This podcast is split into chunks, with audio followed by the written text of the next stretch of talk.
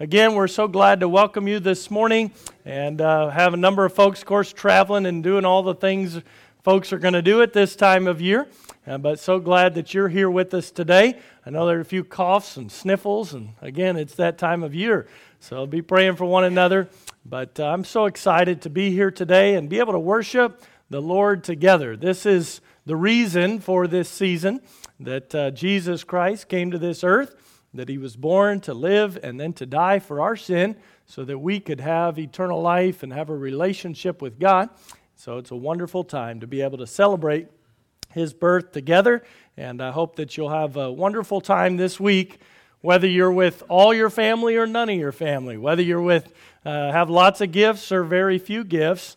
We can remember the best gift of all the gift of Jesus Christ, God's Son, given to us. And no matter who you are, where you are, where you come from, or who you're going to be with this holiday time, we can have the Lord Jesus Christ, God with us. Emmanuel, that's his name.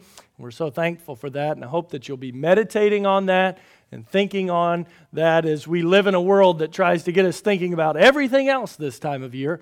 Let's take time to think about the Lord and what He's done for us and to praise Him for all that He's done. I'm so thankful for His gift of His Son, Jesus Christ, to come and to die for us. Well, we're excited about things coming up ahead as we're looking forward. Our ladies are going to be having a Christmas, not Christmas, a winter tea. It'll be Christmas, it's not in two days, but January 26th. So, ladies, be planning for that. There's a sign up sheet in the back so we can be planning. I've already seen pictures of teapots and teacups and all kinds of things going around, so I know it'll be a very nice time. And so, that'll be on that Saturday. Before that, though, we're looking forward to a couple other things as a whole church. One thing on January 13th. We're going to be having our Vision Sunday. This is a time I want to be able to share with you some things as we reflect back on this past year. God has given us a great year in 2018 here at Arise Baptist Church, and we want to spend some time praising the Lord for that. And we also want to spend some time looking forward into 2019 and beyond of what the Lord has for us. So I hope you make special plans to be here that day. Of course, it's a Sunday morning like every other Sunday, but I hope that you'll be here that day so that you can be a part of hearing what's going on and, and being a part of all of those things as they come up. And one of the wonderful things coming up right after that is our missions conference. That starts the very next Sunday, January 20th. And uh, that'll be 20th through 23rd, Sunday through Wednesday. And I'm looking forward to a very special time as we think about God's work, not just here in Houston, but all around the world, and how we can be a part of that, how we can be praying for that. And so, again, those will be some special things coming up, even right here in the month of January. And I don't know about you, but after I come through a December, sometimes you just feel like, wow, I don't know what I'm doing or where I'm headed. Um, I, I don't know what all just happened. I feel so busy. But I hope that we'll take some time at the beginning of the year in January to really focus as a church as we come together for a Vision Sunday and and plan together and pray together and praise the Lord together. And then as we look forward even to missions and other things coming up, that God will really give us a clear focus and a clear purpose as we go into the next year as a church and also as individuals. And uh, we often make New Year's resolutions and things like that.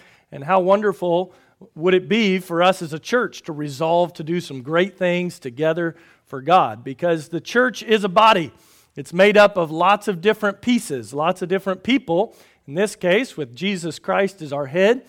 And so, as we serve Him together, as we work together, it's amazing what the body can do when it all comes together and works. And our church has seen that this year, this past year, this year that we're just finishing up, and I believe we'll see that even going forward.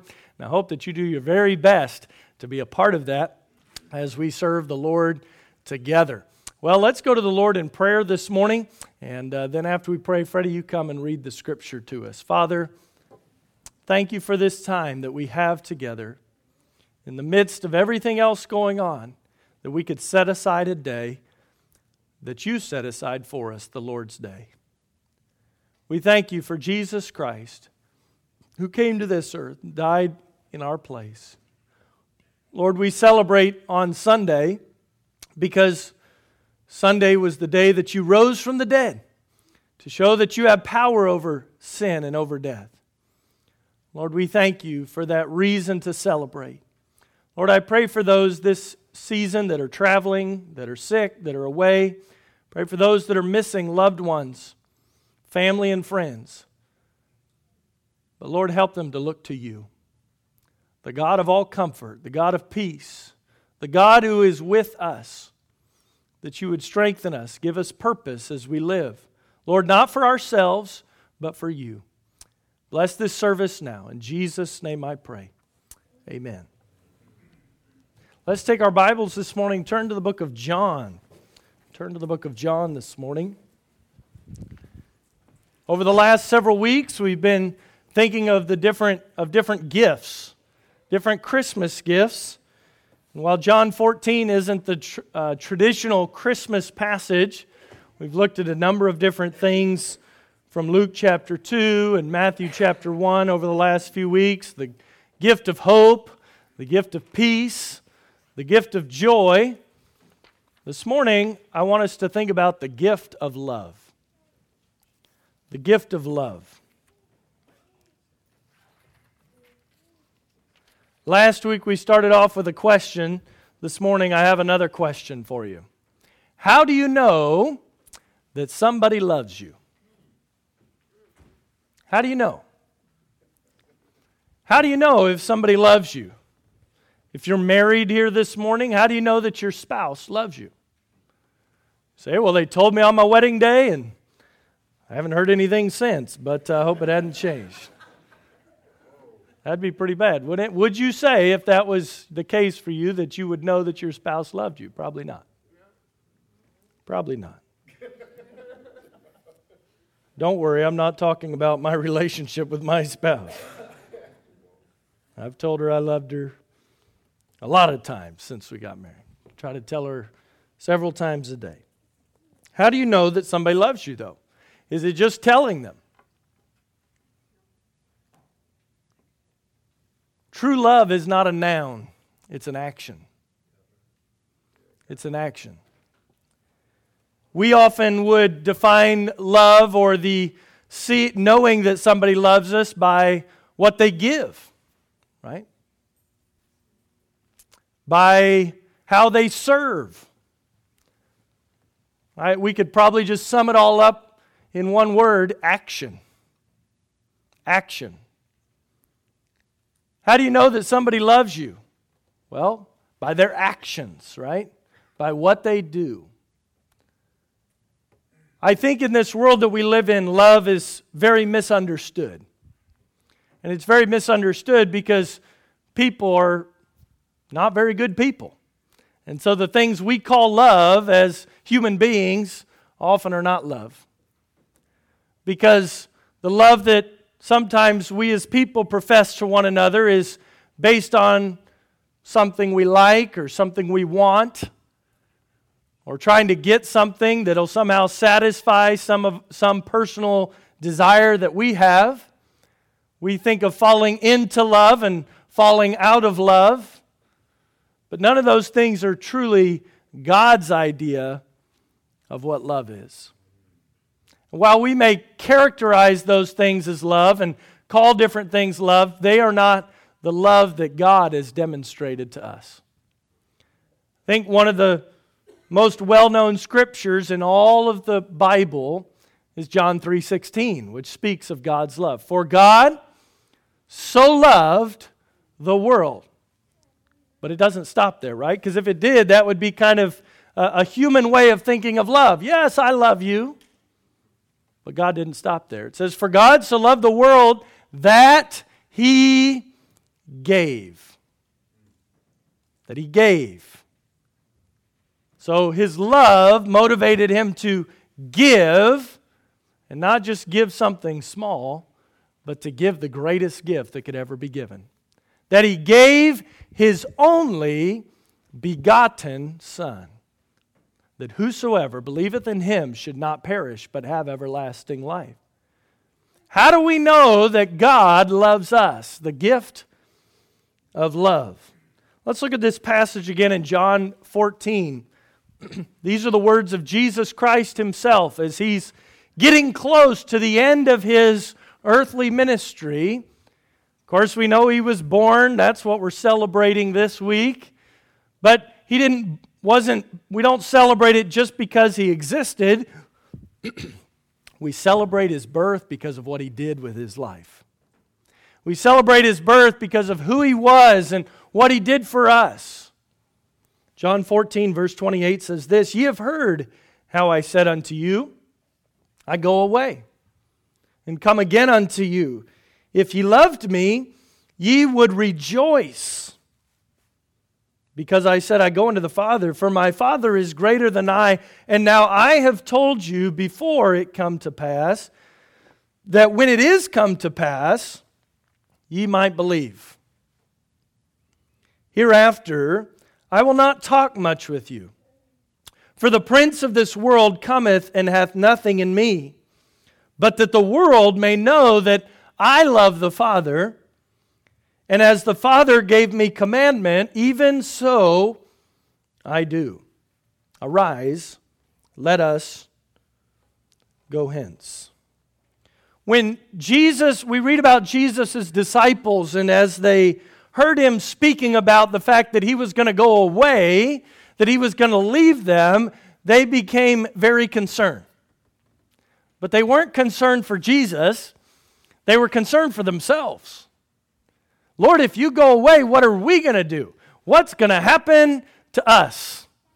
That's often how our love isn't, is, isn't it? Our love is often like that. Well, I love you for what you can do for me. I don't love you for who you are or what you need to do. I, I love you for how you benefit me. And that was these disciples' attitude towards the Lord. Amen. They loved the Lord because he gave them food. They loved the Lord because he did miracles. They loved the Lord because of really what he did for them. And we see this even as we get to the end of Jesus' ministry because pretty soon one of his own disciples, Judas, betrayed him. Now, we could speculate as to why Judas betrayed him, but for whatever reason, Jesus wasn't doing enough or wasn't doing what Judas thought he should be doing, or maybe Judas thought he could get more benefit by betraying Jesus than by following Jesus. We read of Peter who denied Jesus three times, who in the moment when he was pressed and it was he was afraid for his own life, he was willing to deny Jesus Christ. We would say that's not love. Well, think of the other disciples. They, for the most part, other than John, they ran and hid in the upper room. They didn't want to be around. When Jesus was hanging on the cross, all of his disciples weren't there. We read of John who was there, and Mary was laying her head on his shoulder. But other than that, the rest were nowhere to be found. Aren't you thankful that God loves us even when we don't love Him back like we should? The Bible tells us that very clearly that even when we were yet sinners, Christ died for us. If you want to write it down, you can look it up. It's Romans 5 8. But God commendeth, He demonstrated, He showed His love toward us in that while we were yet sinners, Christ died for us. See, that's great love, isn't it? Love that it, it, doesn't expect anything in return. Love that is willing to sacrifice itself for the good of someone else with no thought of themselves. See, these disciples, they were afraid. They didn't know what to do. They had a problem. Jesus was going to leave them, and they didn't know how to respond. Their problem was their perspective. They didn't understand really what Jesus was going to do. They were thinking of themselves. But Jesus was looking forward to this day. He was looking forward to it not because of the pain and suffering that he would go through. In fact, we read that Jesus tried to, he said, God, if there's any other way, let it be done. But he said, Not my will, but thine be done. So Jesus was willing to go and to do this because Jesus knew what needed to be done.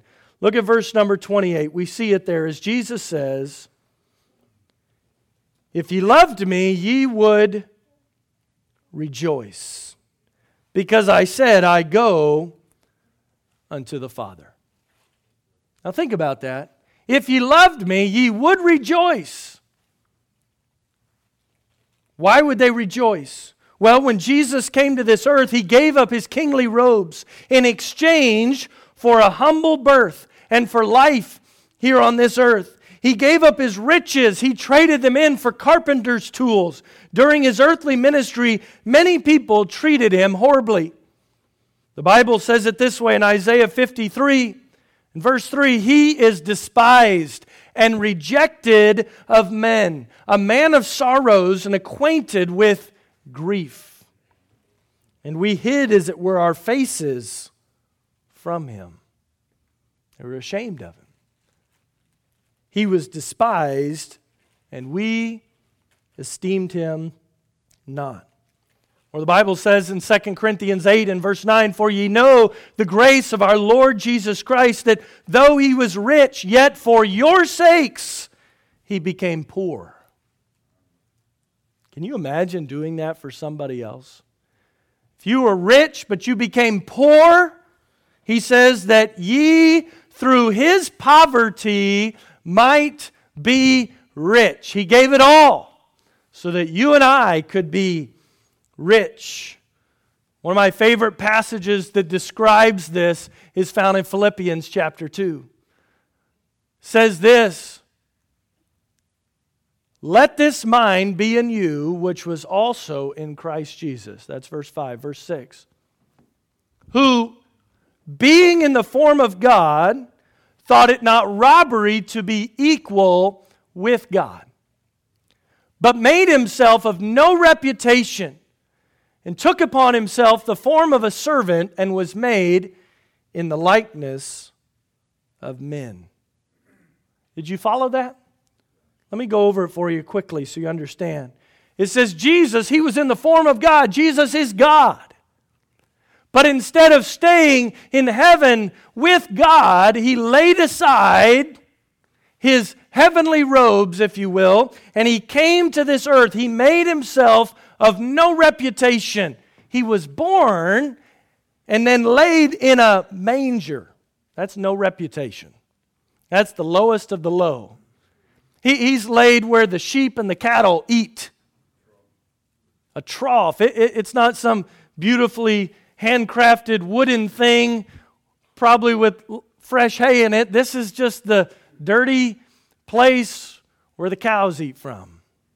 No reputation says, and he came and he was and took upon him the form of a servant. In that society, that day, the servant, that was the lowest level of society. This one's maybe hard for us to wrap our heads around, but it's like there's a progression here. He made himself of no reputation, took upon himself the form of a servant, and then he goes even lower, believe it or not.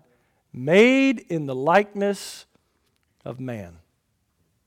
He said, Made in the likeness of man, that's not so bad. It is when you think of what he gave up.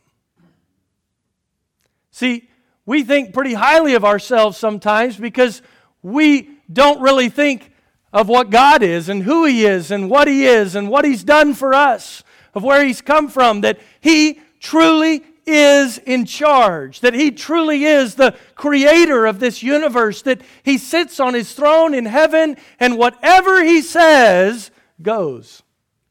And He laid all that aside and He took upon Him the form of a man.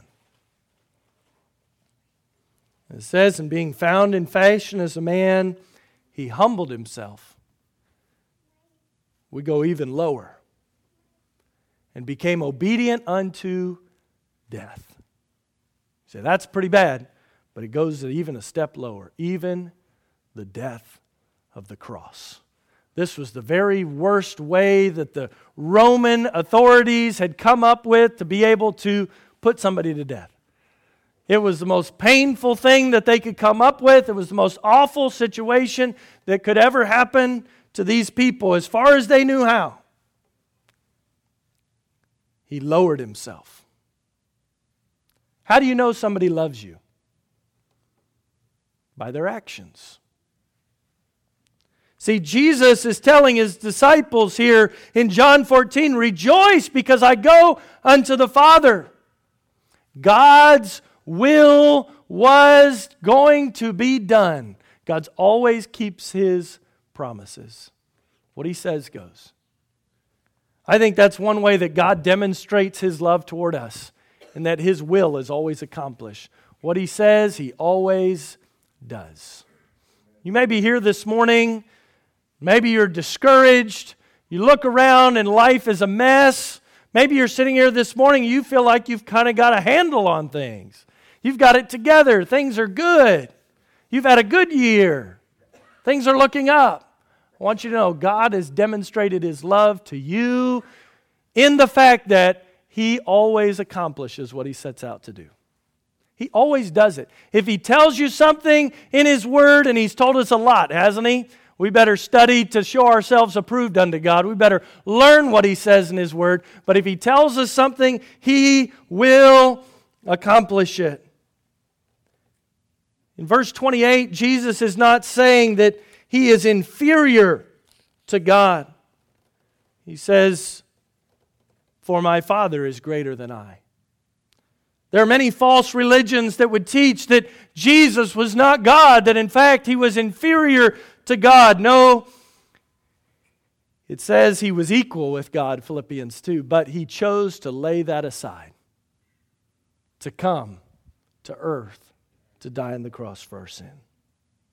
He's not saying he's inferior to God. Rather, he's saying, I'm submitting my will to the will of God the Father. Jesus said in Mark 14 36, and he said, Father, Abba, Father, all things are possible unto thee. Take away this cup from me. Nevertheless, not what I will, but what thou wilt. Jesus said, I'm willing to do what you want me to do, even if it means dying on the cross. Jesus over and over in scripture claimed to be one with God the Father. John 10:30 Jesus said, "I and my Father are one." And he rejoiced in this opportunity to be restored to his place next to God the Father. He wanted his disciples to rejoice with him at the completion of his goal. But they couldn't rejoice because they said, Boy, for you to go through that, look what we're going to lose. How short sighted they were, thinking of what they would lose when Jesus was about to go through the death of the cross. Talk about losing everything.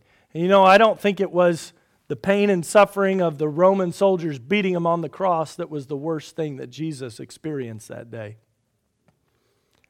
I think Jesus, in his own words, tells us what was the worst thing that he experienced that day. Even though it was an awful thing and could spend time talking about the awful things that happened to him through the crucifixion as they persecuted him and tortured him and beat him. I think the worst thing that Jesus experienced that day on the cross is as he hung there, that God the Father placed all the sins of the world on him, and then the Bible says that God turned his back on his son. And Jesus cried out, Father, Father, why hast thou forsaken me? I think this was the greatest pain that Jesus experienced that day. To be separated from his Father, that he had been one with for all eternity. How do you know somebody loves you? By what they do for you. How do we know that Jesus loves us? How do we know that God loves us? Because God gave His Son, because Jesus was willing to go to the cross on our behalf. What a wonderful thing to celebrate at this time. Not the fact that He died alone, but that He rose again three days later. That He died for our sins to pay the penalty so that we no more will have to walk in darkness, but we can have the light of eternal life through Jesus Christ, our Lord. Hebrews 12, 2 says, looking unto Jesus, the author and finisher of our faith. He's the one that wrote it down. He's the one that completed it for us, who, for the joy that was set before him, endured the cross, despising the shame, and is set down at the right hand of the throne of God. Why did he go through all of that? It was for the joy that was set before him. What was the joy? The joy of being able to reconcile us to God, to bring us together with God. I was thinking about this this week. I was meditating a lot on this thought of love and doing things for other people and serving other people. Think about it. What was God's motivation to do everything He did to send His Son, Jesus Christ? What motivated Him to do that? I mean, He's in heaven, He has all power, He has everything He needs. All He has to do is speak and it comes into existence. If He didn't like the first world because people did wrong, He could have wiped it all out and started over fresh, right? He, he could have done all of that. What motivated him to do this? There's only one answer it's love. It's love. He, he, he doesn't need you, he doesn't need me. We don't somehow fix a problem for him. He doesn't need us down here like little slaves fixing things and making things. He's God. The thing that motivates him to do this for us, the thing that motivated him to send his son to die for us, the thing that motivated Jesus to leave heaven and come to this earth and be born, as was announced to the shepherds that night, it was love. It was love. This love is demonstrated to us because God always does what he says he will do. It's also demonstrated, we can see here in verse 29 he says, And now I have told you before it come to pass that when it is come to pass, ye might believe. So think about it. These disciples, they didn't have all the information that we have now, right? They, they didn't have the whole Bible completed for them. They're experiencing it in real time, right? And you and I know what that's like in our life, right? We, we don't know what's going to happen later today or tomorrow or next week or next year. We have plans, we have thoughts, we have ideas, but we're operating on past experience. We're operating on what's happening in the moment, right? Because none of us can see the future. There's only one that can, that's God. And He doesn't just see it, He holds it. He's in charge of the future.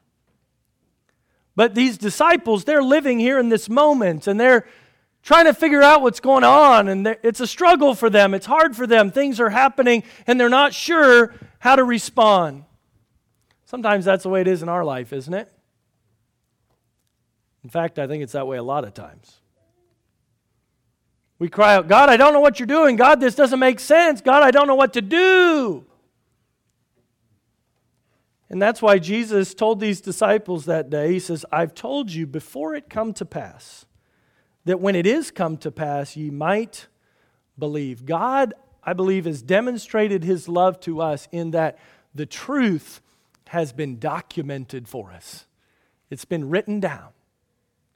God's promises have been recorded for us in the Word of God. God's plan for eternity has been recorded for us in the Word of God.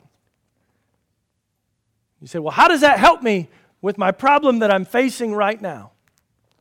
Well, when you understand the big picture, that God's in charge, that God will win, that God will always fulfill what He sets out to do, that in the end of the day, I'm going to have to give an account to God someday for how I live my life, and you're either going to spend eternity with God or spend eternity separated from God. And so I want to share that with other people. Why? Because I love them too. Because God loved me, so I ought to love others and share with them the good news of Jesus Christ. It ought to motivate me to help those who are in distress, help those who are having struggles, help those that don't have the answers. Why? Because God has told me what He's going to do. God has told me what's going on. You say, but you mean you know every little thing about every situation? No.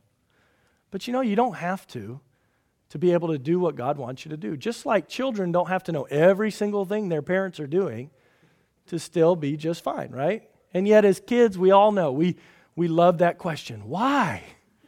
Why? Why? And some of us, I'm going to include myself in this. We've grown up now. And so maybe we're not asking our parents why. Maybe some of you still are, I don't know. But now we ask God, why? Why? Why? God's love for us motivated him to write down the truth for us. And he was documenting it for those disciples right then. He said, I'm going to tell you now so that later, when it does happen, you will believe. The Bible says this that faith cometh by hearing, and hearing by the word of God. I believe it's impossible really to have faith in God if you don't understand from the Word of God who He is. That's why studying God's Word together is so important. It increases your faith. Why? Because you're reading and you're learning things that God has said. He's teaching you about who He is and what He does and how He accomplishes things. He shows you what His plan is and how He's been faithful to fulfill everything that He has set out to do. And we read some things that He still hasn't done yet, but we say, He was faithful to do all of that, so we know He's going to be able to do this too because God's character never changes. And that's how we learn about God faith is increased not by what we see so much as what we learn and understand from the Word of God. But here's what's neat when you understand the truth of God's Word, when you begin to read it and study it and learn it, then as things begin to happen in your life, those real time situations that you face, then you begin to see things happen and you say, wait a minute, that lines up with how God said He would work and how God said He would provide all of my needs. You say, I don't know how it's going to happen. You're facing some situation. You don't know how God's going to provide or what's going to happen. But you say, I know He said He'll provide. And then what happens? If you've lived any time with the Lord, you've seen God provide something. And you say, wait a minute. I'm encouraged because I saw God provide, but I knew He would provide because His Word said He would.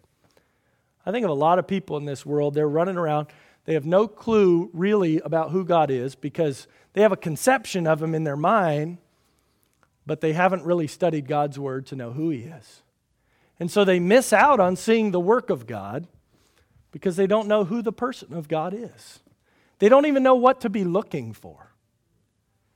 It'd be like going through a Where's Waldo book and thinking that Waldo is wearing a blue sweater, you know?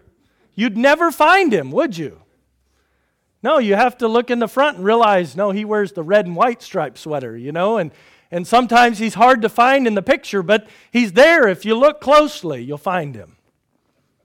But if you don't even know what he's wearing, you'll never find him, right? I don't know, maybe that's a terrible illustration, but it helps me think about it. Because when we don't know what God looks like, when we don't understand who he is from the person from, from his word, when we haven't read it and studied it and thought about it and prayed to God and talked to God, when we don't have a personal relationship with God, we won't see Him at work either.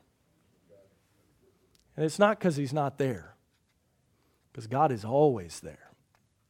It's because we don't know what we're looking for. And we can look right past it and never find it. Maybe Waldo doesn't help you out. Maybe some of you men, this will help you. You know what it's like when your wife sends you to the cupboard or to the store to go find something. You look all over and you said, It's not there. And then she walks in and pulls it right down off the shelf and hands it to you. Why? Because you didn't know what you were looking for. You thought you did, but you didn't. You were looking for the wrong thing. She knew what she was looking for and she found it right away. It's the same way with God. God has written it down, He's documented the truth so that we would know when He fulfills what He says He's going to do. So, my question for you this morning do you know the truth of who God is?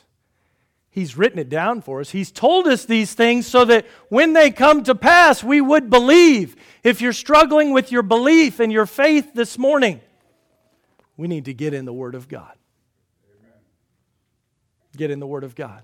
But too many people live their life according to their own experience, their own feeling, their own uh, sort of random understanding of this world that's sort of made up of, you know, well, this is the way I grew up, and this is what I've always heard, and this is what so and so told me one time, and this, I saw this movie one time, and it kind of told this story, right?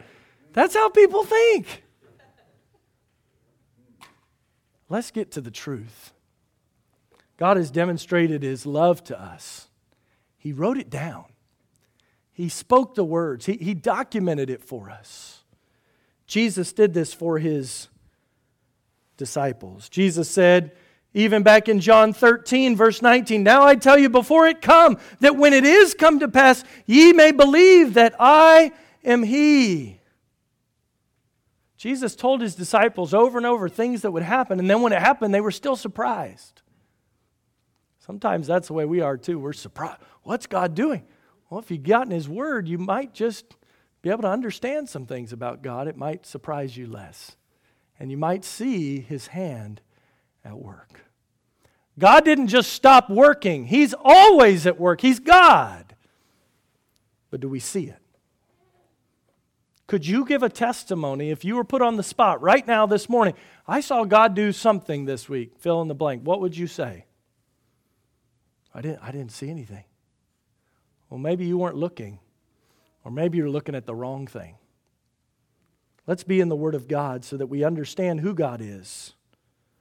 Because when we understand who God is and have a right relationship with God, it'll help us, encourage us, because there will be dark times. We've been studying on Wednesday nights, Psalm 23. Yea, though I walk through the valley of the shadow of death. We, we quote those things. But I love that. It doesn't stop with the valley of shadow of death. He says that God would be with him. Do you know that God is with you even in the dark, difficult, hard times? So I don't know, I don't feel it. Get in God's Word so you know what to be looking for. And you'll be able to find Him and see Him. I love it that God fulfills His promises. When He fulfills what He says He's going to do, it is a wonderful display of His power. It's hard to argue with somebody's personal experience, right? Someone says, Well, I experience this. I live through this. This is what it's like. This is what these disciples went out later on. At this moment, their faith wasn't very strong. But later on, when Jesus did come back from the dead, when he did reveal himself to them, and they saw him and they said, Wait a minute, he told us this was going to happen, and it did. They went out, the Bible says, and they turned the world upside down. So, what does that mean? They were so excited about their message that they had to share it with everybody, and Christianity spread across the world from just a small group of people. That's amazing. The shepherds that night on the hillside when the angels spoke to them, we looked at this a couple weeks ago. They went and they woke the town up to tell everybody about it because they were full of joy because their Messiah had come. They woke everybody up. People said, What's wrong with these guys? They're crazy. Give them a different perspective, a different purpose because God fulfilled his promises. God's will was done, and the truth was documented I want you to see in verse 30 another way that God has demonstrated his love for us. He says in verse 30, Hereafter I will not talk much with you, for the prince of this world cometh and hath nothing in me. Who's the prince of this world? He's talking about the devil, he's talking about Satan. The Bible calls him the prince of the power of the air. Jesus says, I'm not going to speak very much with you he says, because the devil's coming. We know that the devil was coming and he was going to come into Judas, and Judas was going to go and betray Jesus. And Jesus saying, A lot's about to happen, a lot's about to take place, and I'm not going to be able to explain everything to you. Sometimes we face difficult times like that. We feel, I don't know what's going on. Things are happening so quickly. It's so difficult. What am I going to do? Jesus says here, The prince of this world cometh but then he says, and hath nothing in me. Jesus went to the cross to defeat Satan once and for all. At the beginning of Jesus' earthly ministry, the Bible says that he was led out into the wilderness to be tempted. And Satan there met with Jesus in the wilderness, and he tried to tempt him three different times. And every single temptation that Satan brought, Jesus rebuffed it, he turned it back, he shut it down, and he did it with the Word of God. The devil had nothing on Jesus. He wished he could have had something on Jesus because if he could have even had got Jesus to do one little sin, then Jesus' death wouldn't have mattered at all for you and me. Because one who has sin can't die for the sins of another. Amen. Only one who's perfect can die for the sins of another. I can't die for you, I'm not perfect. My death is, would only cover my own sin. I'd still spend eternity in hell because I couldn't pay for it all. The only death that could pay for my sin and your sin is the death of Jesus Christ. And Jesus says to the disciples that day, He says, Don't worry. He says, The devil's going to come. He says, I can't talk to you much, but he has nothing in me. Bible says in Hebrews 2, verse 14, For as much then as the children are partakers of flesh and blood, he also himself likewise took part of the same in other words, Jesus came and he had flesh and blood. He was a real human being. He says that through death he might destroy him that had the power of death, that is, the devil. Or 1 John 3 8, he that committeth sin is of the devil. For the devil sinneth from the beginning. For this purpose the Son of God was manifested that he might destroy the works of the devil. Jesus knew that he came to bring defeat to Satan. Or as it says in John 12, verse 31 and 32, now is the judgment of this world. Now shall the prince of this world be cast out. And I, if I be lifted up from the earth, will draw all men unto me. Jesus is speaking of when he would die on the cross, he'd be lifted up, right? He was hung on the cross. And he says, As I'm lifted up, he says, all, I will draw all men. Aren't you thankful that his love was demonstrated to all, the whole world? See, God's love was demonstrated to us, and that he always fulfills his plan. His will is always done. His love was demonstrated to us in that he wrote it down, he documented the truth for us. His love was demonstrated to us in that the foe, his foe, would be defeated. You love somebody when they protect you, don't you? They give their life for you. They, they stand in the way of something so you don't have to go through it. We love our, often some of you may, may say, Well, I love my mom. She did that for me. She was there for me. She protected me. She took care of me. My dad did it. Maybe it was an uncle or an aunt or a friend, some other person. They stood in the gap for you, they helped you. Jesus is that for all of us. And I'm so thankful that he understands. Bible says in Hebrews 4:15, "For we have not an high priest which cannot be touched with the feeling of our infirmities, but was in all points tempted like as we are, yet without sin. Jesus won the victory. He won over sin. And then we see here in verse 31 the final demonstration of Jesus' love in this passage for us. He says in verse 31 But that the world may know that I love the Father, and as the Father gave me commandment, even so I do. Arise, let us go hence. We see his love demonstrated for us here in his obedience to the Father. Love for God is demonstrated by obedience to God. We see this mentioned three different times in this chapter. Look, look back at verse number 15 of John chapter 14. The Bible says, If ye love me, keep my commandments. If you love God, keep his commandments. Look at verse 21. He that hath my commandments and keepeth them, he it is that loveth me. Or look at verse 23. Jesus answered and said unto him, If a man love me, he will keep my words. And my Father will love him. We will come unto him and make our abode with him. Three different times preceding verse 31, we see love demonstrated by obedience. And Jesus here is not asking us to do anything that he would not first do himself. He's told us, if you love me, keep my commandments. If you love me, keep my commandments. If you love me, keep my commandments. And then in verse 31, he says, I love the Father, and I'm going to keep his commandments. Isn't that interesting?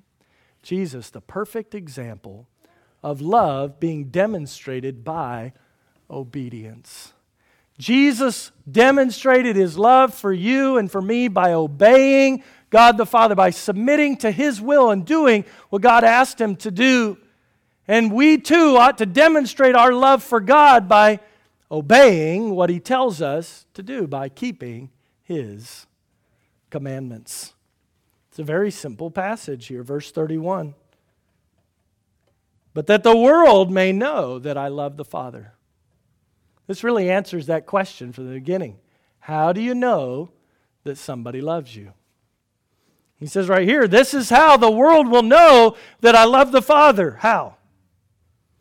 As the Father gave me the commandment, even so I do. How does the world know that you love God? Do you keep his commandments? Do you obey what he tells you to do? How does anybody know that you love them? It's by what you do. It's by what you do. Our actions demonstrate our love. And I want to encourage you this morning because I know all of us, in one way or another, have probably experienced something where someone was not very loving towards us. They didn't demonstrate love towards us. And it might have even been somebody who should have, right? He says, they should love me. They, they should care about me. They even told me they did. And they didn't do it. And often those experiences in our life cause us to live by that feeling of mistrust of everybody and everything. I don't believe anybody that tells me they love me because that person hurt me I want you to know this morning there's somebody who will never leave you or forsake you, someone who loves you to the end. And we celebrate that at Christmas time, at the birth of our Savior, Jesus Christ. God, over and over, through the person of Jesus Christ, has demonstrated his love toward us. He demonstrated his love in that he fulfilled a plan and a promise that he made clear back from the beginning of creation that he would send a Savior. He demonstrated his love toward us and that he promised it, he wrote it down, he documented it before it even came to pass so that when it did happen, we would know that it was true. He demonstrated it to us by defeating our foe. He didn't just send us out there to live and say, Good luck. No, he went before us as the captain of the army, if you will, and he defeated our foe Satan once and for all to give us eternal life. Great demonstration of love, and he demonstrated his love toward us finally by his obedience to the Father, which is an example that we should all follow of being obedient to our Heavenly Father. And as Jesus finishes, then, he says to his disciples there at the end, Arise, let us go hence. He's demonstrating his love. He's saying, Let's go. Let's get up, let's fulfill it. His love motivated him to go. His love motivated him to do. His love motivated him to die. He knew what was coming. He was God, he knew everything. Say, why would he, if what motivated him? Why would he do it? It's love. So I've never experienced that kind of love. Well, you can. You can. And if you truly experience the love of Christ in your heart, it'll change you. But for some of us, it's, it's, it's really something we have to experience every day. Because the things of this world and things of life will come in and cause you to doubt, cause you to question, You say, wait a minute. If God's really God, then why did this happen? And how did this situation come up? And I thought this would work out differently than it did. And why did this person treat me like that? We got to get back in the Word of God. Faith cometh by hearing, hearing by the Word of God. What did God say? How do we know? What is the truth? How do we live it? I encourage you. That's part of why we come to church. We can hear the truth proclaimed to us again, so that we can talk to other people that are going through life struggles together and put our arm around one another, encourage one another, and pray for one another and help one another. It's, it's being together, it's being part of the church, of the body of Christ. You can't go it alone. You need the Lord, and we need each other. I'm so thankful for the gift of love. Have you experienced that gift? I hope that you have, that you've trusted Christ as your Savior, that you've asked Him to forgive you of your sins. He'll do it, He loves you.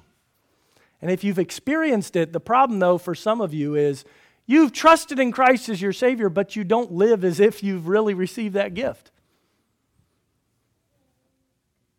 It'd be like if in our household we, Shandy gets new Christmas pajamas for all the kids. And they love their Christmas pajamas. I even got Christmas pajamas this year. So we'll all get our Christmas pajama pictures and do all that. The kids, we give them that gift early so that they can open it and we can wear our pajamas together on Sunday morning and have some fun pictures, and it's a fun thing. It's a, it's a tradition. Of course, with five kids, we have a lot of pajamas in our house now. But imagine if on Christmas morning, one of our children comes running in and they're wearing something different. You know, they're wearing their old pajamas that are full of holes from last year that don't fit anymore because they're growing out of them, you know. Shandy might look at them and say, Go get your pajamas on. This is a family time. We're going to all wear our Christmas pajamas together. They might say, Why? I, I don't have them. Why don't you have them? I gave them to you. Just go get them. I've washed them. Put them on. You're part of this family. You got Christmas pajamas just like everybody else. Sometimes we do that spiritually, though, don't we? We come running through life, sort of acting like we don't have the new life that God has given us. We go running around and we look just like everybody else, and you say, But wait a minute, I thought you're part of this family. I thought you're part of God's family. He gave you the gift. Why don't you take it and use it and live like it? Some of you still running around in your old pajamas. But God's given you a new set. He's given you a, a robe of righteousness, and it's not your own. It's the robe of righteousness that's been washed in the blood of Jesus Christ. Yeah, you're still a sinner, and so am I, but I'm forgiven. My sins have been covered because of Jesus Christ. As you think about this Christmas time, think about the gift of love. That God so loved the world that he gave. Let's pray. Father, we thank you for this morning and this time to look at your word. Lord, there's so much in it, we could talk about it all day. Lord, help us to never grow tired of the love that you showed us. Lord, when we truly experience that love, when we live in light of that love, the forgiveness that it brings, the hope that it brings, the peace that it brings, the joy that it brings. Lord, it can help us as we face everything that we go through on a day to day basis. Lord, I pray for those who are hurting this morning those who are struggling this morning, those who have lost things this year, or they look forward to this next year and they don't have a lot of hope because they don't feel like they have much to carry into it. I pray that each person here this morning would know that they have at least the opportunity to have a, a Savior. Lord, if there's somebody here this morning that has never trusted you as their Savior, I pray that they would this morning. Lord, if, if we're all sitting here this morning as saved believers in Christ, let us live in light of the love of Jesus Christ. Let us show that love to others by how we live, by what we say, by what we do, that we might show the love of Christ as you so richly showed it to us. We thank you. In Jesus' name I pray. Amen.